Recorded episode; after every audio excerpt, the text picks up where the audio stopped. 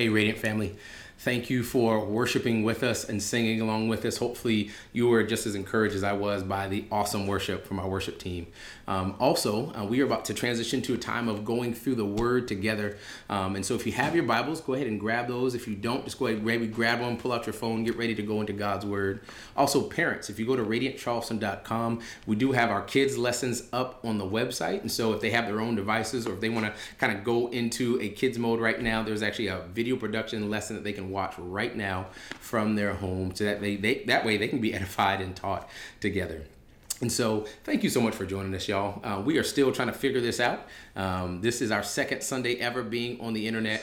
Um, and so, we wanted to have an opportunity to um, do this with you and share with you. And so, if it looks a little bit different today, that was on purpose. Um, last Sunday, we did it from the stage because we had a combined service. Um, this Sunday, we wanted to meet you where you are. Um, you are most likely in a living room or an office somewhere watching uh, this live stream. And so we wanted to kind of be with you uh, because the church isn't a building, um, it's the people of God gathered under the authority of God's word. And so hopefully you are experiencing the church even as we are scattered together. We're going to be in the books, uh, book of Acts. So if you have your Bible, and I hope you do, go ahead and turn to Acts chapter 2. Go ahead and turn to Acts chapter 2. It is in the New Testament. It's right after the Gospels Matthew, Mark, Luke, and John. If you go past John and keep turning a couple books, you will find the book of Acts right there. Um, please join us in the, in the Word of God as you're turning there, and before I pray, um, I just wanted to set up a little bit differently. Um, some of you are feeling a bit of anxiety, some of you are feeling a bit of worry, some of you are wondering what the big deal is. And so we know that there are folks all on the spectrum of emotion right now in this moment. Um, but we pray that God's word would be a comfort to you. We pray that God's word would also challenge us during this time. At Radiant, we have a saying that we are not like a family, we are a family. And that means that we are God's family on mission, whether we can meet in this building or not. And so, the charge and the one big takeaway I want you to realize after we walk through God's word is that although we are not able to maintain the rhythms of gathering that we've had before, we are still God's family on mission, and there is still work for us to do. So, pray with me now as we go into God's word. Father, I pray right now for everyone who is watching the stream. Um, some people overseas, some people locally, right in their homes, Father. Um, I pray that you would make this word come alive in their hearts, that the screens and the sound and the distractions, God, wouldn't take away, um, but your word would jump over all of those obstacles, all of those barriers, and that we would be able to meet you in your word today, Father God. I pray that you would speak to us all, edify us, challenge us, convict us. In the name of Jesus, we pray. Amen and amen. Thank you for praying with us. There was a man by the name of C.S. Lewis. Um, he wrote uh, popularly the Tales or Chronicles of Narnia. Some of you have heard of the movies or even read the books. Um, but he was a Christian, um, an Anglican, um, raised in Britain, and he served in England during World War II. Um, and funny enough, he began to be asked to explain Christianity to others, um, even on the BBC broadcast. So during the height of World War II, from 1941 all the way through 1944, um, C.S. Lewis did these radio broadcasts explaining the foundations of the faith. Later, those radio broadcasts were compiled into a book that we now know as Mere Christianity. And Mere wasn't meant to diminish the power of Christianity. It's not saying that it's just just Christianity, but it's saying at its root, what does it mean to be a Christian? Um, outside of denominational affiliations, outside of some creeds, what does it mean to be a follower of Jesus? And so he sought to unpack those truths for us today. And the, something that has been encouraging me today is realizing the foundations of the faith today we have been blessed for thousands of years of Christian history. There are Christian hospitals and schools and churches going about the mission of God. We have systematic commentaries and, and software and tools and resources. We have books and libraries, even publishing houses for Christian works and literature. Um, and so Christianity has been not just spreading, but it's been evolving in, in a good way providing more resources to more people, translating the Bible into more languages. These are good things. Um, but as we are in a season of having some of those good things stripped away for a season, it's giving me a moment of pause to say, okay, are those things essential? Those things are good. I'm, I'm glad for the commentaries and the tools that I have. I'm glad for our church building, which meets in North Charleston. I'm glad to be able to celebrate with God's people with musical instruments and technology, and all of those things are good, but are they necessary? But are they necessary? And so, without meeting in a building, can we still be the church? Without the aids of technology and tools, can we still spread the mission? And so today I want to walk through Acts chapter 2, which is really the story, our story, of how we all got here. The birth of the New Testament church happens in the book of Acts. And I want to walk through some of these simple truths about what the church is, who we are in Christ, and what we should do in light of those truths. Would you join me in Acts chapter 2, verses 22 and following? Peter speaking says, Fellow Israelites, listen to these words. This Jesus of Nazareth was a man attested to you by God with miracles, wonders, and signs that God did among you through him, just as you yourselves know. Though he was delivered up according to God, determined, plan, and foreknowledge, you used lawless people to nail him to a cross and kill him. God raised him up, ending the pains of death, because it was not possible for him to be held by death. What's happening right now? So there was a miraculous moment in the book of Acts, chapter 2, where there was a rushing wind where the disciples who were gathered, who had only measured 120 in number, were gathering and praying, waiting for the instructions of the Lord, which said, Wait until the Spirit come, wait until the Comforter comes. And so they were praying in an upper room. And then one day, tongues of fire fell down from heaven. The place was filled with the power and presence of the Spirit. And they began to speak in other languages, proclaiming the goodness and glory of God. And then that caused a little bit of a stir because now there was dozens of languages being spoken simultaneously and all of them were giving praise and glory to God. And so people begin to gather around and say, "What is this? Surely these people must be drunk." And Peter got up and said, No, they're not drunk. No, this isn't a mystery. This is the fulfillment of the prophecy, which says that in the last days I will pour out my spirit upon these people.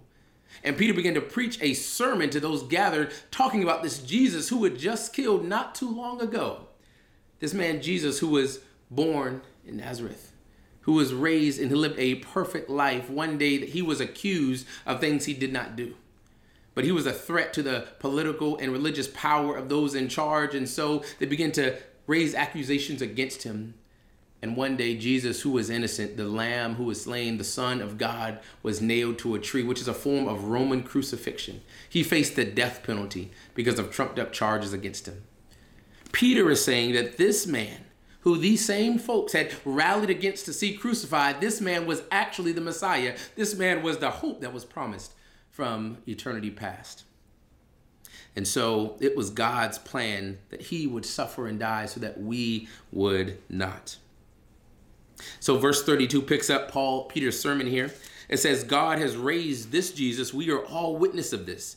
Therefore, since he has been exalted to the right hand of God and has received from the Father the promised Holy Spirit, he has poured out with you both see and hear. For it was not David who ascended into the heavens, but himself says, David says, The Lord declared to my Lord, Sit at my right hand until I make your enemies your footstool. Therefore, listen carefully. Therefore, verse 36 let all the house of Israel know with certainty that God has made this Jesus whom you crucified, both Lord and Messiah. You see, there are lots of pages in the Bible.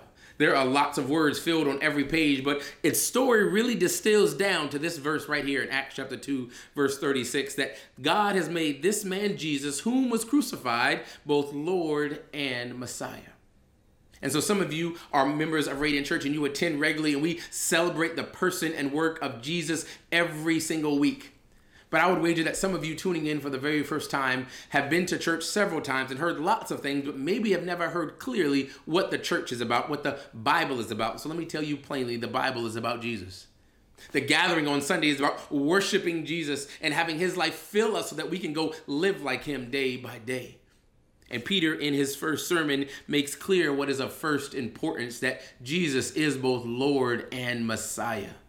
These are two words that are not commonly used in our language. Let me unpack them for just a moment. Lord. What does it mean that Jesus is Lord? Jesus is Lord because he's in charge. Jesus didn't just come on the scene when he was born. Genesis chapter 1 tells that we designed the heavens and the earth. The prophets of old declared that there was a Messiah who's pre existent and eternal. And so Jesus is the creator of heaven and earth. Other passages of the Bible says that through him all things were made, and for him all things were made. And so we begin to see that Jesus is Lord because he is the creator of all, the sustainer of all, and he gets the final say about his creation, including us. Now, to be Lord is true, but that's not the whole story. He's also Messiah. Messiah is the anointed one, the one who came to rescue us. Now, the question that you should be asking right now is why did we need to be rescued? Why did Jesus have to come and save us at all? We were doing fine. And so I would ask the question are you doing fine? The reality is, it doesn't take a theological or seminary degree to realize that there is something wrong with this world. There is something wrong with us. As much as we strive for peace, war seems inevitable. As much as we maintain our health, sickness seems unavoidable. As much as we plan and prepare, disaster seems inevitable. And so there seems to be something wrong with this world. And what is the answer? Is it merely self improvement? Is it merely doing better? Is it merely trying harder? Is it merely being a good person? The answer is no, because if we're honest, we've never been a good person a day in our lives. We've tried to be. Other people may think we are, but if they knew what we knew, if they knew our thoughts that we would never say, if they knew our desires that we fight hard to not act on, if people knew us like God knew us, they would know the truth that I am not a good person and neither are you. And so, even if that was an option, which is not, that would still not go far enough. And so, who can save us from this death? Who can save us from ourselves? You see, God created all as Lord. And so, as Lord, He gets the final say on right and wrong. And all of us have fallen short of that standard. And so, when we stand before the great judge of all the earth, what's going to be our plea? Guilty or not guilty, how will we plead in the court of the eternal God? And if we're honest for just a moment, we would know that we would all have to plead guilty. Even by our own standards, we have fallen short. Definitely by God's standards, we have not measured up. And so, God, as Lord, should instill a bit of fear, a bit of a, a bit of worry, even that if, if He's the one that we have to answer to, then I have much to answer for. And so, Jesus, is both Lord and Messiah, is what makes this good news. Jesus doesn't just feel bad for us in our sin. He doesn't just feel bad for us in our sickness. He doesn't just feel bad for us in our calamity. No, he comes to rescue us. And that is what a Messiah is. It's one who's been promised and appointed to come rescue us. And so Jesus lived a perfect life, not just for himself, but for us, so that we would never have to try. Jesus died a death by gruesome hands so that we would not have to face eternal death by the hands of a just and holy God. And so Paul, I'm sorry, Peter is preaching this message that Jesus is both Lord, the standard, the owner, the ruler, and Messiah, the hope, the rescuer, the redeemer. And that is good news. That is the good news. And so, whatever you've heard in church before that, whatever you thought about church is, whatever you thought church should be about, at its core and at its root, that is what we are about. Proclaiming Jesus as both Lord and Messiah as both the standard, the God, the judge, and the rescuer and the redeemer and the hope. And so that is a simple message. But that is what the Bible is about. And so that is the message that we hear Peter preaching in Acts chapter 2, verse 36, most clearly that Jesus is this man. So, what should we do? We're talking about the simplicity of this faith, this mere Christianity unadorned by some of the other things that we've added to it over the years, not bad things but maybe things that have gotten in the way of confusing what we're all about. And so, hearing this simple message of Jesus being both Lord and Messiah, what should our response be? Well, let's keep reading and see what the Bible has to say. Verse 37 of Acts chapter 2 says, When they heard this, they were pierced to the heart and said to Peter and the rest of the apostles, Brothers, what should we do? Here is the answer. Here is the answer to all of life's problems. Here is the step that you've been looking for your whole life. And it's found in Acts chapter 2, verse 38. Peter replied, Repent and be baptized, each of you, in the name of Jesus Christ, for the forgiveness of your sins, and you will receive the gift of the Holy Spirit. That's the response. That's what God wants from you. He doesn't want you to be a better person. He doesn't want your good deeds to outweigh your bad deeds. He doesn't want you to just serve on Sundays. He doesn't want you to just give money to the church. He doesn't want you to just do all the external things that may even be good things. There is one central and core response that God requires of us all, and that's repentance. Repentance and believing who Jesus is and what he's done. And that's what Peter commends to the church, and that's what we are being commended to today. Have you repented today?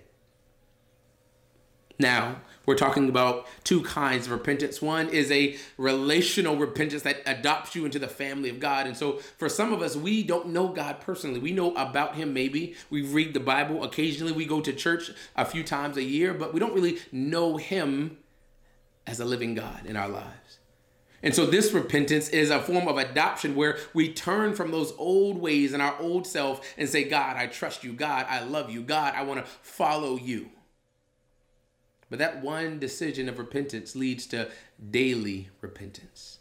That every day we have to make that decision to follow Jesus. Every day we have to deny the flesh, deny those desires which are going to pull us away from living the life that God wants us to live. And every day must be a day of repentance, but that is not all.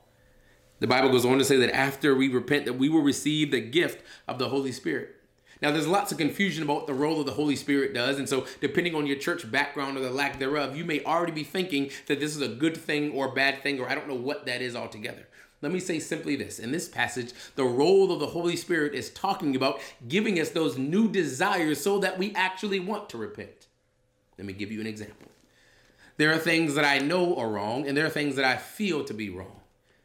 And as I grow in Christ, the things I feel to be wrong lines up with the things that I know to be wrong, but it is a process. Sometimes things that we feel to be right, God says are wrong, and we are in tension with what the God says. The Holy Spirit allows us to experience that new birth day by day so that our affections line up with the word and will of God Himself. And so God isn't just saying, okay, repent, now go figure out the Christian life. No, He's saying, repent in every single day. The Holy Spirit, God, the Spirit will be in you and living with you and walking with you on this journey day by day.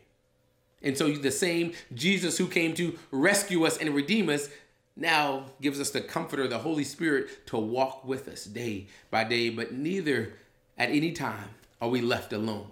At any time does God abandon us to our own devices. At no time are we left to figure this thing out by ourselves. So repentance brings relationship and in the indwelling of the Spirit, which guides us, which gives us the ability to say, I'm sorry and mean it, what gives us the ability to live different lives. We begin the Christian life by faith and we continue it through the power of the Spirit. Once again, talking about a simple church, there's a simple message that Jesus is both Lord and Messiah, and He calls us to come and follow Him. There's a simple response. The simple response is repentance. Repentance and faith, believing that God will walk with you as God, the Holy Spirit, is in you.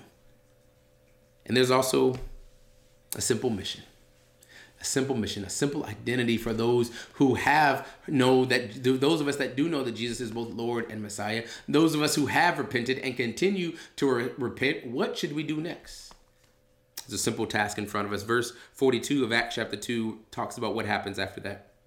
It says that they devoted themselves to the apostles' teaching, to the fellowship, to the breaking of bread, and to prayer. Everyone was filled with awe, and many wonders and signs were being performed through the apostles. Now all the believers were together and held all things in common. They sold their possessions and property and distributed the proceeds to all as any had need. Here we see four things that these early Christians begin to devote themselves to. And I want to walk through these four things because these are things that you can do at home. These are things that you can do without a building. These are things that you can do without all the awesome and great advances that Christianity has had over the last several thousand years. These are things that allow us to be the church, not just come to a church. And what are those things? First, they devoted themselves to the apostles' teaching. Now, this Bible is filled with the apostles' teaching. And so, although the apostles aren't living in our age, the words that they spoke, inspired by the Holy Spirit, are recorded for us. And so, we now can still live, be lived and be devoted to the apostles' teaching in the Word of God.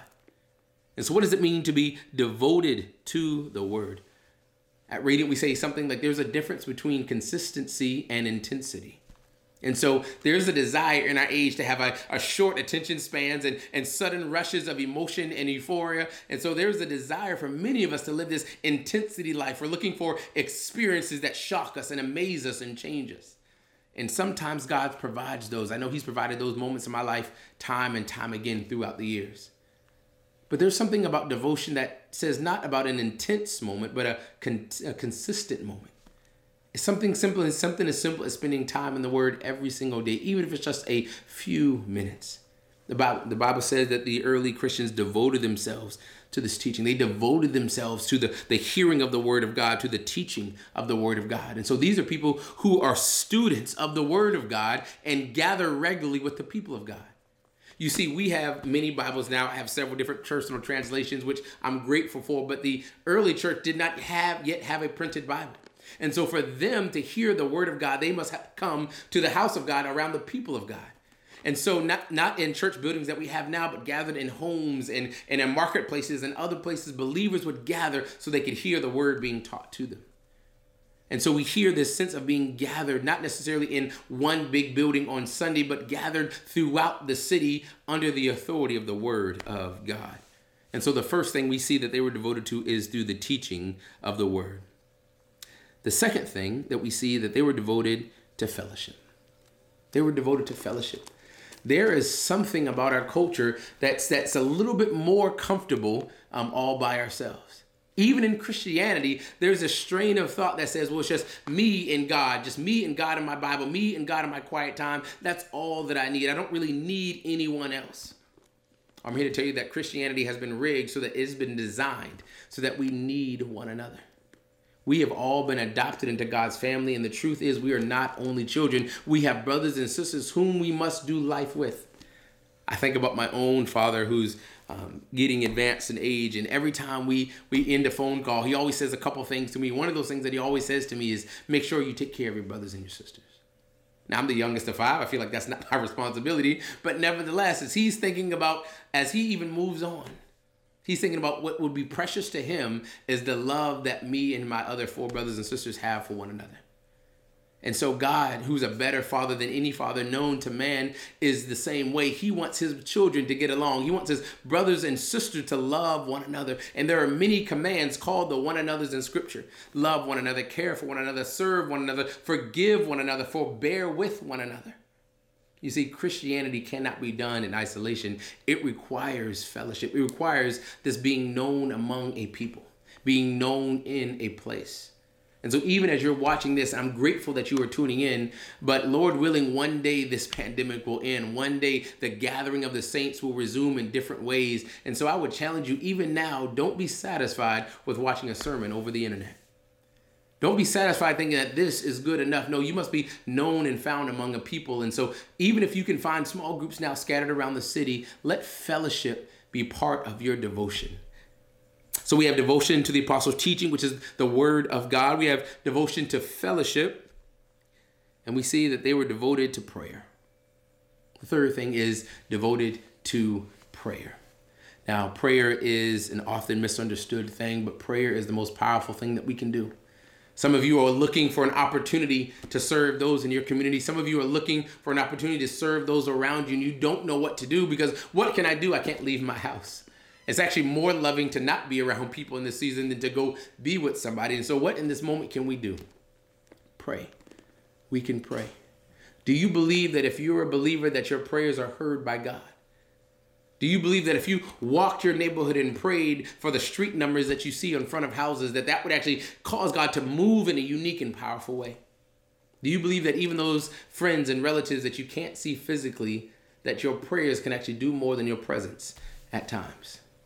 And so, would we even in this season be reminded of the necessity of prayer? Because for many of us, that's all that we can do. That's all that we can do, but sometimes that's enough. And so the early apostles were devoted to prayer, and so we find ourselves in a season where we can be devoted to prayer as well. In verses 44 and 45, we see the last thing that the early Christians were devoted to, and that's simply generosity.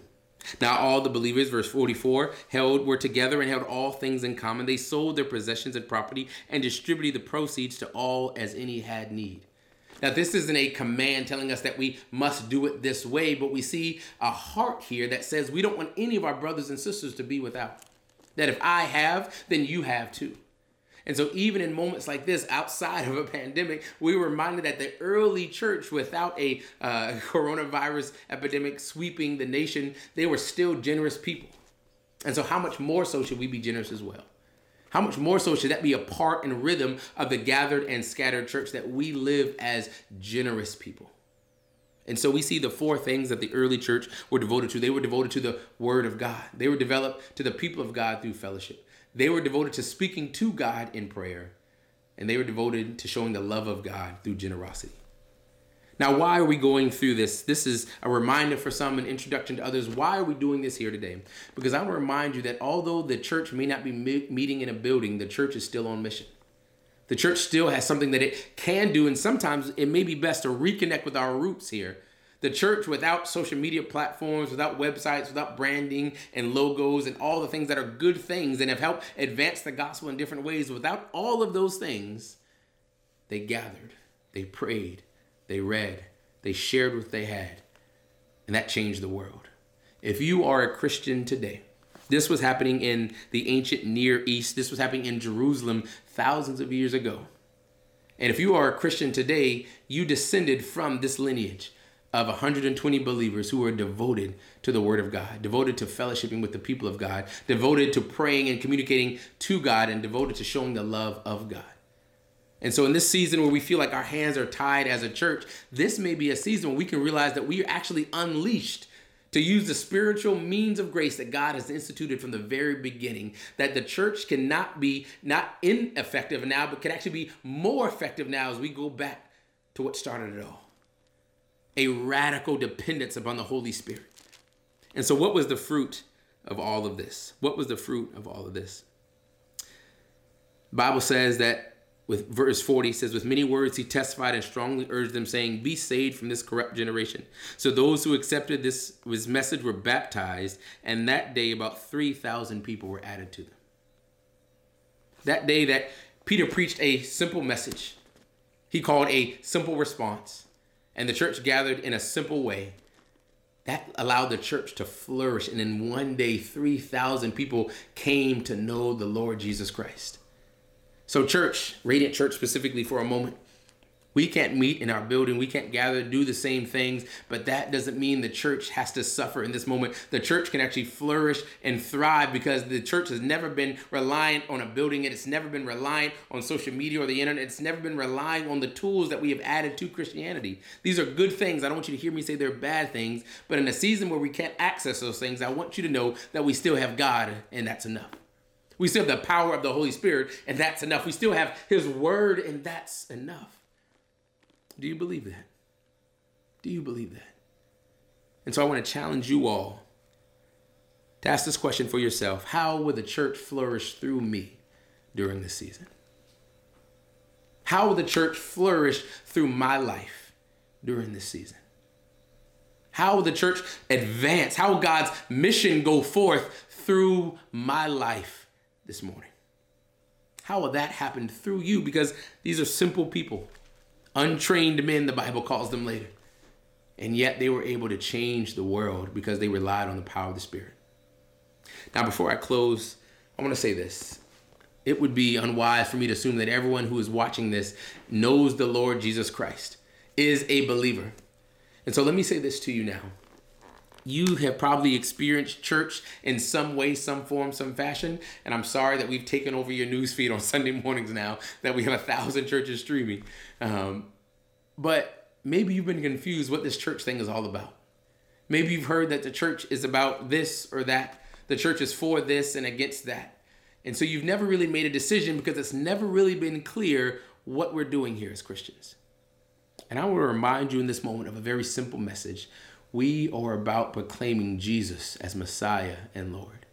We are about calling people to repentance, not to dress like us, talk like us, listen to music that we like. We're calling people to repentance. And then when we gather, all the systems and all the extra stuff, which is good, is not necessary. We must gather around the Word of God. We gather around the people of God. We gather as we pray and speak to God, and we gather to show the love of God through our generosity to one another and to the world. And so, if you've been confused about what this whole church thing is about, let me say simply it's about Jesus. It's about Him and what He's done, and it's about Him living through us as a gathered and now scattered people. And so the question I want to put before you is not how will the church advance through you, but will you be a part of this? Maybe you said no to Christianity because of other things. Maybe you said yes to Christianity because of other things, but I want you to hear clearly saying yes or saying no must be based upon the fact of what are you going to do with Jesus? A.W. Tozer put it like put it like this. He says we must do something with the cross. Either we will run to it and die, or we will run from it and die. As we run to it, we die to self and find new life in Him. But as we run away from it, we die forever, separated from God eternally. And so there are consequences to this decision. This decision cannot wait. If you were on the fence right now, if you're watching on Facebook Live, if you just type there in the comments, hey, I need prayer, or hey, I have questions, we have an army of Christians watching this channel right now. We have an army of radiant folks watching this channel right now, and they will engage with you right there where you are. Maybe you want to go into a private message where you can ask questions. Right after this, I'll be monitoring the comments myself, and I would love to pray with you. But I would say don't just turn off this live stream saying, oh, that was a good time, or oh, the sound was this, or the sound was that. No, it's about Jesus. And the technical stuff we're still figuring out. But beyond that, what are you going to do about Jesus? What are you going to do about the problem that you know that you are broken on the inside? You know that you have tried to fix yourself and you can't, and you have a creeping suspicion in the back of your mind that your efforts are not good enough. Well, Jesus is offering you redemption today. Jesus is offering you hope today. Jesus is offering you salvation today. And all that we require, all that He requires is repentance, a simple response of saying no to you and yes to Him. Would you engage now? Would you pray with me now? Father, God, I thank you for all those who are um, gathered around screens, around tablets, around iPads, around laptops. I thank you, God, that you are doing something unusual and yet at the same time very familiar. God, I pray that we would draw courage and strength from these early disciples that gathered without the modern conveniences that we've taken for granted. And yet they were able to see your church grow and flourish in powerful ways. God, would we be reminded of what is necessary? And all that is necessary, we still have in you. We still have your word. We still have your people. We still have your spirit. And we still have the mission. God, would you remind us and comfort us of that truth right now? Father God, I want to pray for all of those who don't know you, who may be listening now or listening later. God, I pray that you would convict their hearts right now, that they would see that this is good news, that nothing was required but repentance and faith. In the precious name of Jesus, we pray all these things. Amen and amen. Church, thank y'all so much for joining us this week. Uh, we're going to cut off the live stream now, but I'll be in the comments. I'd love to pray with you, talk with you, and engage with you. I'll see you back here next week. Be blessed.